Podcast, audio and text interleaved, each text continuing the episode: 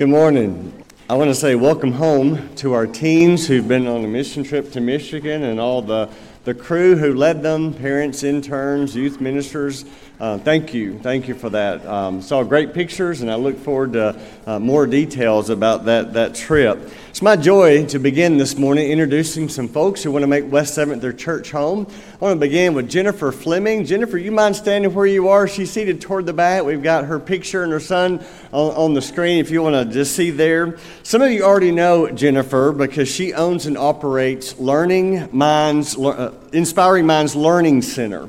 Uh, she was telling me after teaching uh, school for many years, uh, this opportunity basically just came upon her and now provides a much needed service for a lot of families with young children. I was reading on the website, uh, she didn't tell me this, but I was reading. She's a certified academic language therapist, a structured literacy dyslexia specialist. I can't even say these things, much less understand what they mean, but what we know is uh, she does a great job of helping uh, some of our young uh, students uh, in a very critical time. Uh, but she'd rather talk about her family. Uh, her mom and dad, Jimmy and Carol Fan. Her daughter, Tessa, is married, lives in Summertown. And her son, Andrew, he's in the picture as well. He's a student at Tennessee Tech. So get to know Jennifer, help her to feel at home, and introduce yourself to her. And also, I want to introduce Chris and Courtney Loftus and their family. They are in the balcony. Where, where are you guys? Oh, there we are. Uh, and we've got their, their picture as well. A little bit about them. Uh, Chris grew up in uh, Nashville, Courtney grew up in Memphis. They met at Harding University in inorganic chemistry. Doesn't that sound romantic?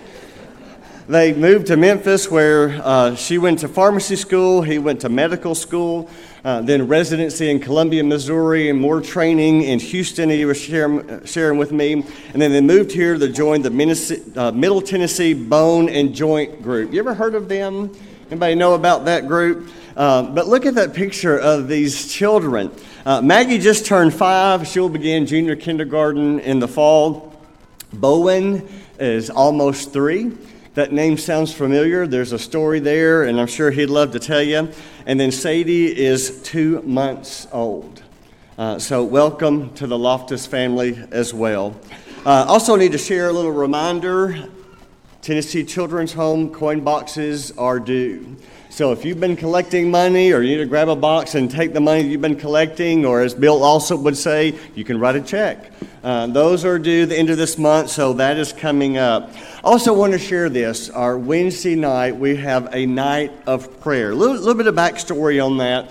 Uh, for a number of years, we would take the whole month of August and focus on Wednesday nights on prayer. We had an August prayer month. We did that for a number of years. And then for the next few years, we invited guest speakers. This summer, we're having our Wednesday classes as usual, with the exception of one Wednesday a month, one night a month, the last week of each month, we're going to have a special night of prayer. And this coming Wednesday is going to be the first one. Children's and teens will have classes as usual. All the adults will meet here in the auditorium. Uh, so, parents of little ones, just drop your kids off and then make your way in here. We're going to have several men to lead special prayer. We'll have sing song, uh, sing some songs together about prayer. Uh, we'll also begin a prayer list. Uh, and again, some of you will remember this from years gone by, where on that last prayer night, we will spend time just praying over the many requests. It could be about your family, it could be an issue at work, it could be someone whom is on your prayer list who needs salvation, maybe someone who's left the Lord. We want to pray for them. Whatever is on your heart, we want to do that. So I want to encourage you to be here Wednesday at 6:30. But even if you can't, if you work and you're not able to get home by then, that's okay. You can still participate. We'll share more about how to uh, share those requests in the weeks to come. And then tonight is a block party. Have you heard about that?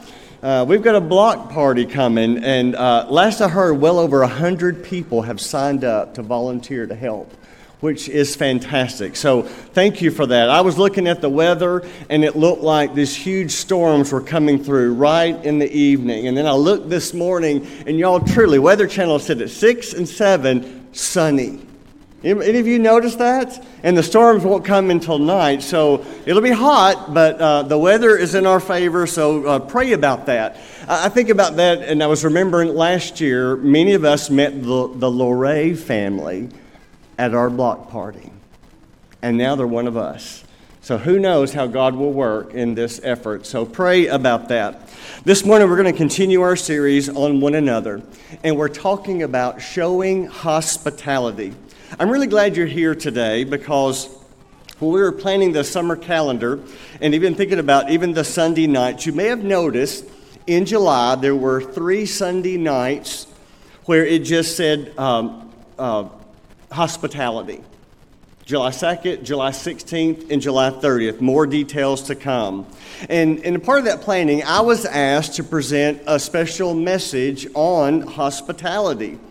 It's one of the one another commandments, so it kind of dovetails with our focus this summer. So let's begin with this. What is hospitality? We read that in our Bibles. We know we, we're familiar with that term, but what is hospitality? Really, the better question is what is meant by the Bible term hospitality. Because meanings change and there's different nuances. When you think of hospitality, is that what Scripture is talking about? Because some of you, when you think of hospitality, maybe what you think of is an immaculate, Pinterest worthy house. Or maybe you think of hospitality as you got to have a chef's kitchen or maybe you, your mother has to be Martha Stewart and your sister has to be Joanna Gaines and it's in the genes. Is that what you think?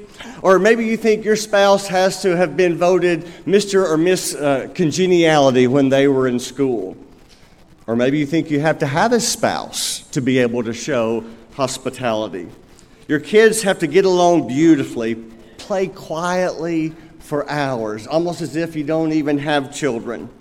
And if you don't meet any of those absurd criteria, then you're exempt. You're exempt from this command. You read about hospitality, that's not me. I don't have that kitchen. That's not me. I'm not married. That's not me. Have you met my kids? That's not me. Whatever it is, and we may think we're exempt, but that is not true. Hospitality is not about being an extrovert, especially if you're not one. Hospitality is not about being a caterer wannabe with a long farmhouse table where everything is picture perfect. Hospitality is more than an industry. It's not a restaurant, it's not a hotel, it's not a venue providing a service for a fee. Philip Young Jr. spoke here on the topic of hospitality a few years ago, and I went back and, and I listened to his lesson, and I was so tempted to say, Philip, would you just get up and do that lesson again? But I thought, nah, that might be taking the easy route. But it, it is a great message. In fact, I encourage you, I might even send you the link this week for you to hear his message. It was truly fantastic. But if you're taking notes, I put this on the screen, it's on your outline as well. The Greek word that is translated in our Bibles, hospitality, is two words, actually. It's a compound word, philoxenos, and it literally means love strangers. To love strangers. But hospitality means, really, the way it's intended or the way it's described in Scripture, is to act in a loving way toward those you don't know or those you don't know well.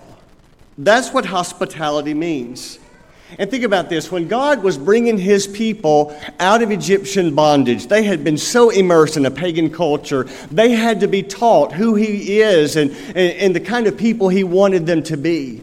And so, so many of the commands is talking about how to live with each other, how to live together. But he also told them, and he was very direct about how to treat others, even the strangers. Look at the screen, Leviticus 19, verse 33 and 34. When a stranger sojourns with you in your land, you should do him you shall not do him wrong. Now, let me talk about that for a moment. I don't know if you realize this, but when the children of Israel were leaving Egypt, it, it was not just the Hebrews that left.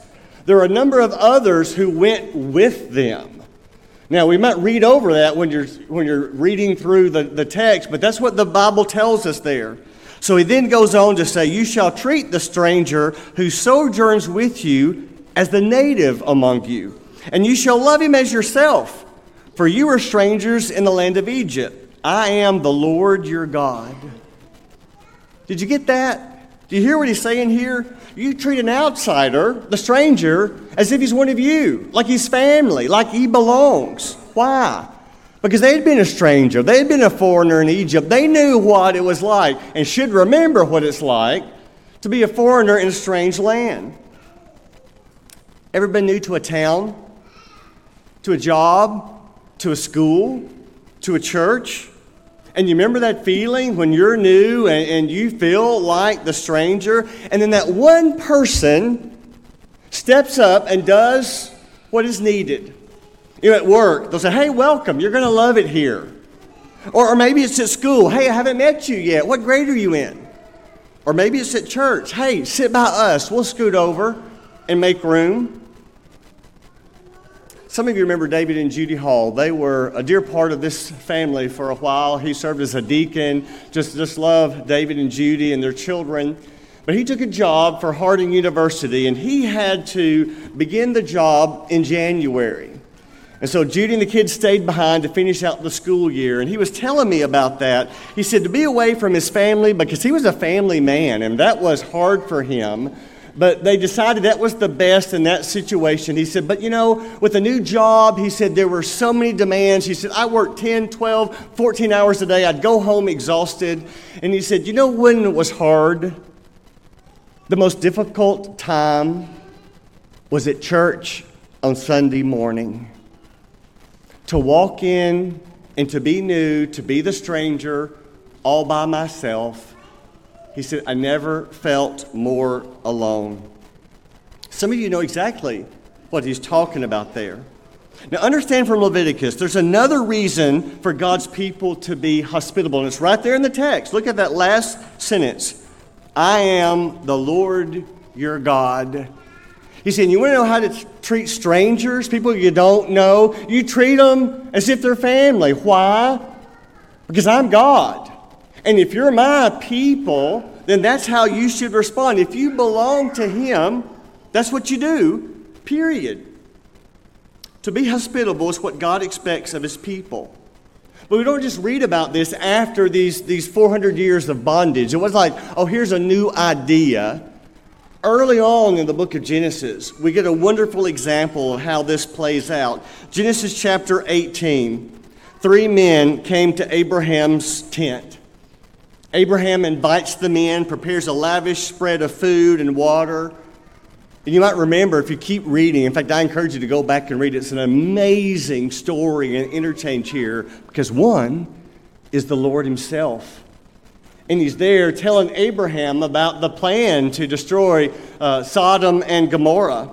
And then verse 22, the, the, the men turned towards Sodom, and the Lord and Abraham talked. And you remember that conversation? That's when Abraham and, and, and God were going back and forth about how many righteous people would have to be found there to, to save them.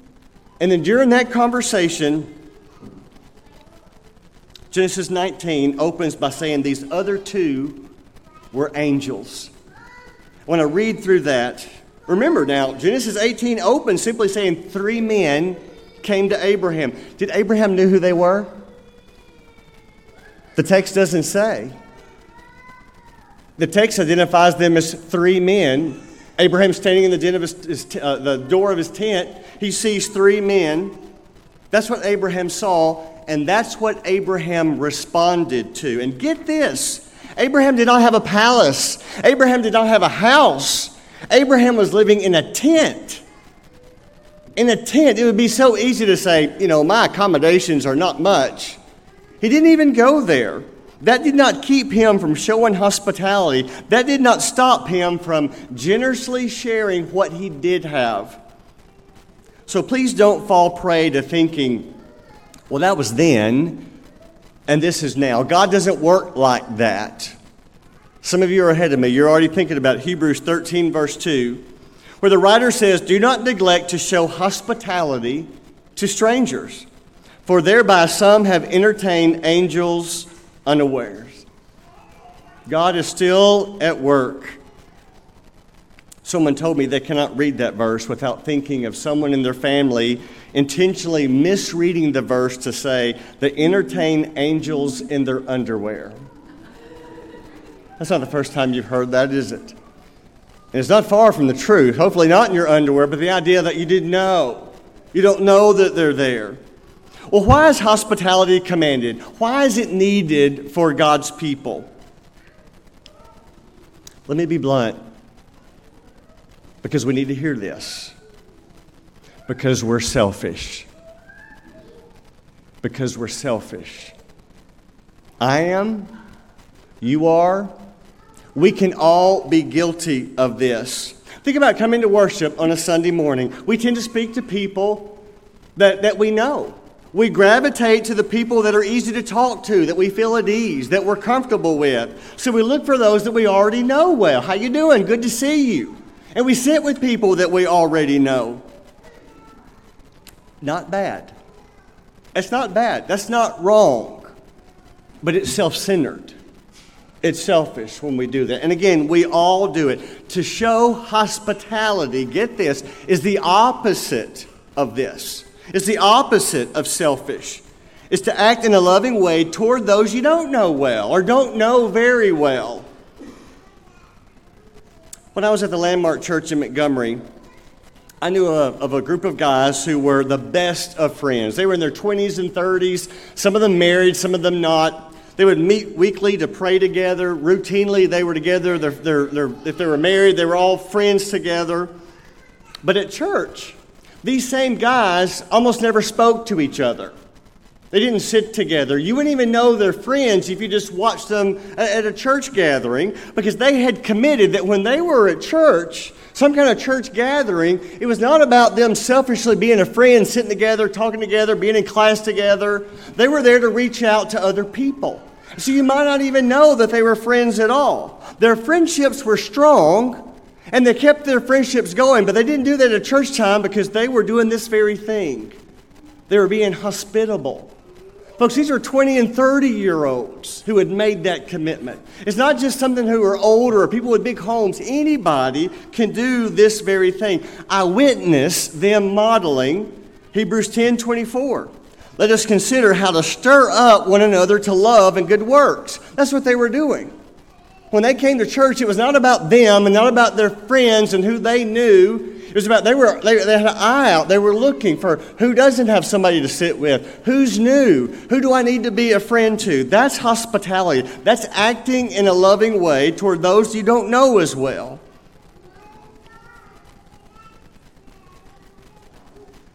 Now, it doesn't have to be either or, but here's the point Without deliberately choosing to be hospitable, you won't. Think about that. Without deliberately choosing to be hospitable, it's not going to happen naturally. Because naturally, subconsciously, we just gravitate to the people we know, that we gravitate to the people that we feel comfortable with. We all do that. And this needs to be said too. There are times there are times, even seasons, where maybe for you being hospitable, you're just not there because you, you life just happened to you that week. And for you, you need to come and for your cup to be filled. Maybe you're in a season of life where you're in pain, you're hurting, and you're in a time of healing. So you're the one who needs that extra encouragement. And coming to church, you need people to pour into you you're the one who's weak. But, folks, that should not be our continual stance. We shouldn't stay that way to be a taker and not a giver. If you're new to the faith, if you're immature, if you're hurting, going through a crisis, that's understandable. If you're in a, spe- a season of spiritual trials, then you're going to need to focus on yourself because you need healing. You need time just for your strength and your faith to be renewed. But if you've been a Christian for years, for decades even, it's time to stop letting yourself focus on yourself and to truly be hospitable. The writer of Hebrews challenged the Christians earlier. You might remember this. He called them babes. Basically saying you need to grow up. And then he adds this about how you need to show hospitality to consider how to sh- stir one another up to love and good works. Well, let's talk about the challenge of showing hospitality. showing hospitality is something a child of good really should do all the time at school, at work, in your neighborhood, in your life, and even at church, especially at church. Remember when Jesus was given a picture of what it was going to be like when he returns as King of Kings with his angels sitting on his throne? And he talks to you about the times where you were not selfish, the times when you were the one giving, you were the one serving, you were the one doing. You chose to share your food, you chose to share your home, you chose to visit the sick, even those in prison. Look on the screen in Matthew 25, verse 40. The king will answer them Truly I say to you, as you did it to one of the least of these, my brothers, you did it to me. Don't we want Jesus to be able to say that about us? You know, when given the qualifying traits of shepherds who serve as elders of our church, both lists of scriptures in, in Timothy and Titus both mention the word hospitable. That's not by accident. Because that's what we expect of our leaders. And I share that because there may be a tendency to uh, excuse ourselves from this command. It's, it amazes me. Again, I do it, you do it too, where we'll read in Scripture of a command, but we'll think, well, that doesn't apply to me. I wonder if there's some, especially men, who think of hospitality as a woman's role. That, that's, that's women are better at that, so we'll let the women do that. Maybe in their minds, they equate hospitality with cooking and, and, and the keeping of the home. But that thinking does not come from Scripture. That's not what hospitality is about at all. In fact, if that's where you're going with your thinking, you've missed the point. That's not what God commands. That, that thinking is way too narrow. Look at 1 Peter 4, verse 8 and 9. Above all, keep loving one another earnestly since love covers a multitude of sins. We know that's true, don't we? We know that's true, and we love that. And then, verse 9 show hospitality to one another. Now, notice, Peter here is not given the qualification for elders. He's not talking only to a group of women. In fact, the command is for every one of us, men and women, young and old, married and single. There are no qualifiers here. There are no exceptions I can find to Scripture when we are to show hospitality. All of us have an ability to do that. All of us have plenty of opportunities to do that. Actually, we need to see the whole verse. Look at the screen, 1 Peter 4, verse 9. Show hospitality to one another without grumbling. Why did God have to put that in there? But isn't that just like God? He says, not only should you do the right thing, you need to do it with the right heart. But that's who God is. He wants you to do the right thing and He wants you to have the right thinking, the right attitude about it. Just like in giving, it's more than making a donation, writing a check, authorizing the debit. Scripture tells us God loves a cheerful giver. Yes, we're commanded to be generous. But equally is the heart, the thinking, the attitude that goes with it. It's more than an action. The same with hospitality. It's more than putting yourself out and scooting over and, and, and smiling when you don't feel like it to somebody you don't know. It's thinking ahead of time, like, God, give me your spirit, give me your eyes, help me to see like you see, and to extend love to a stranger and to feel good about it, to have that right attitude. Remember the story of the Good Samaritan that Jesus told when he was asked, What's the greatest command? And part of that, he shared, Love your neighbors yourself, launched into the story. Do you remember the basic message of the Good Samaritan? Is you love whomever it is God puts in your path. Wherever you are, whoever they are, with whatever you've got in that moment, you be hospitable. That's what he's talking about here. Here's the point hospitality is not an option. If you're a child of God, if you're a follower of Jesus, it is not an option. I am the Lord your God. Remember that sentence he shared? He would do that from time to time as he was giving his commands to his people. So let's talk about the challenge for the month of July. Mark these dates July 2nd, July 16th, and July 30th. On these three days, what I want you to notice We'll have morning worship, we'll have morning Bible classes as usual, but there's nothing planned in the afternoon or evening. The calendar is empty. And what you're going to see on there is hospitality. No small groups meeting, there's no home devotional, there's no connect night that, that month. It'll just say hospitality. The challenge, here's the challenge, is for you, every one of us, to show hospitality. Think about it on those dates. Now, the actual goal is to show hospitality all the time, every day, at church, at school, at work, wherever we are. But as a church, we're having this focused effort for all of us to show hospitality. Well, what does that look like? What do I have to do? If I'm going to be a part of this, if I'm going to accept the challenge, what does that look like? I would say it looks like whatever you want it to look like. In fact, you find that in Scripture all the time where we're given a command, but we're not necessarily told how to do it. But that could be the beauty of this. Use your gifts, use your talents, use your resources and be hospitable. But here's a suggestion find someone you don't know well or would like to know better and show hospitality. If it's easier for you, maybe pair up with somebody you do know well and do it together. You know, that, that can be of help as well. Maybe you could take someone to lunch after Bible classes. If you're married, don't want to do it alone, maybe get with another single friend. You could invite some others. If you're married, don't just invite married couples. Reach out to those who are single. Invite somebody to go to a lunch to a restaurant in your house, whatever works for you. Again, it's not about food, it's not about showcasing your house. That's where you spend your money, I mean, your energy and money, but if that's where you spend your energy, you're really missing the point. You'll likely end up grumbling and complaining, as Peter was warning us about. You're going to be free that evening. So maybe just find some way to connect. Maybe take someone out to a restaurant that evening, or maybe have them in your home. Take them out to coffee. If they've got little kids, maybe meet and go have ice cream.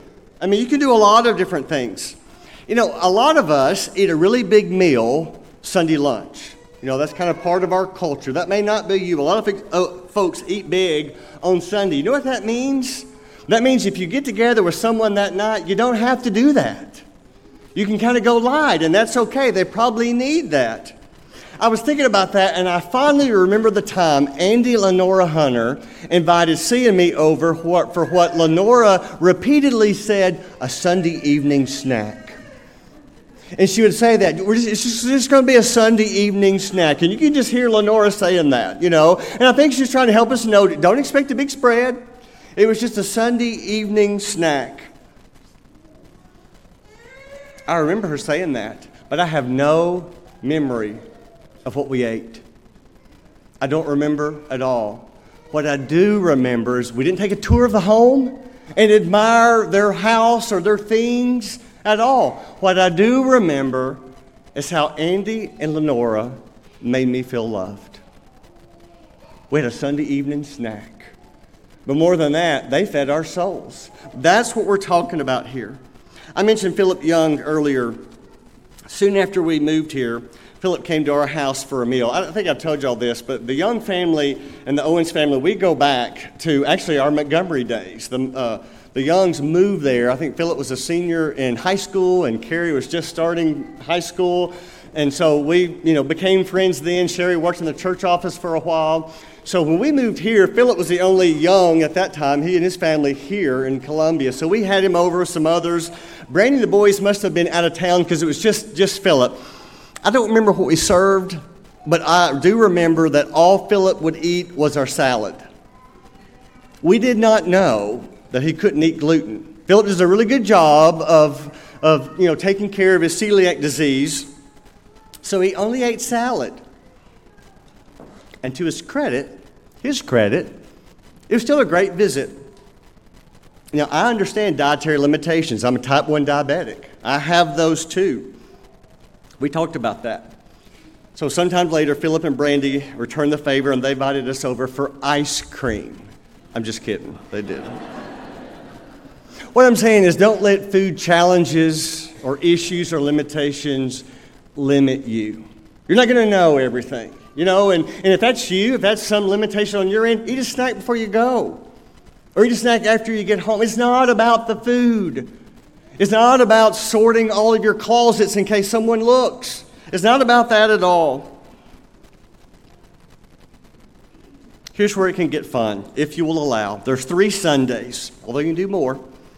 I want to encourage you to make a list. If you're going to the outline, you see there's a box there. Be thinking about names, people that you would like to connect with in some way, and challenge yourself to go beyond your usual circle. Folks, it seems like at least once a month, sometimes twice a month, sometimes two every Sunday, we're introducing someone new. There's a lot of new folks that you don't know yet. There may be some folks who've been here for a long time that you don't know yet. There are so many people. If you're married, don't only invite married couples, same for singles. Don't invite only people your age. Even have a mixed group in that, in that end. Now, I want to share this too. If the month ends, we get to the end of July, and you think no one invited me, all month. No one invited me. You missed it. You totally missed it. That's selfish thinking. You go into this thinking, whom could I invite? How many of the people that you invite are able to come or to connect or go with me when we go to lunch or whatever it is that you're going to do? That's the point of hospitality. The goal is to see whom you can show hospitality. Remember, uh, last message I, I shared, I gave that illustration of the little boy who was being left out and he wanted to make Valentine's for every single student. And, and, and when he came home, he said, I didn't miss a single one. That's what we're talking about here. I want you at the end of the month to look back with gratitude and say you were able to show hospitality. And think about the connections you made or, or the relationships that you strengthened. In fact, you could do this every week in July. You could do this every week, as much as you like. But I want to challenge you at least try one. Maybe do it early on, because then maybe you do it again. Or, or do all three. Who needs encouragement? Every single one of us. We all need encouragement. Who would you like to get to know better? Maybe it should begin with a prayer. Lord, open my eyes, open my heart. Let me open my home. Lord, whom will you bless through me? How will you show hospitality to one another? As you came in this morning, you may have seen a sign like that on the door, just to remind us for the month of July. Who will you show hospitality? How will you show hospitality to one another this month? Let's pray.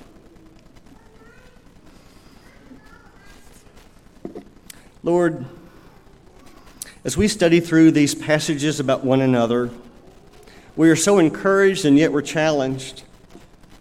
As Jesus told us, I have loved you, so you must love one another.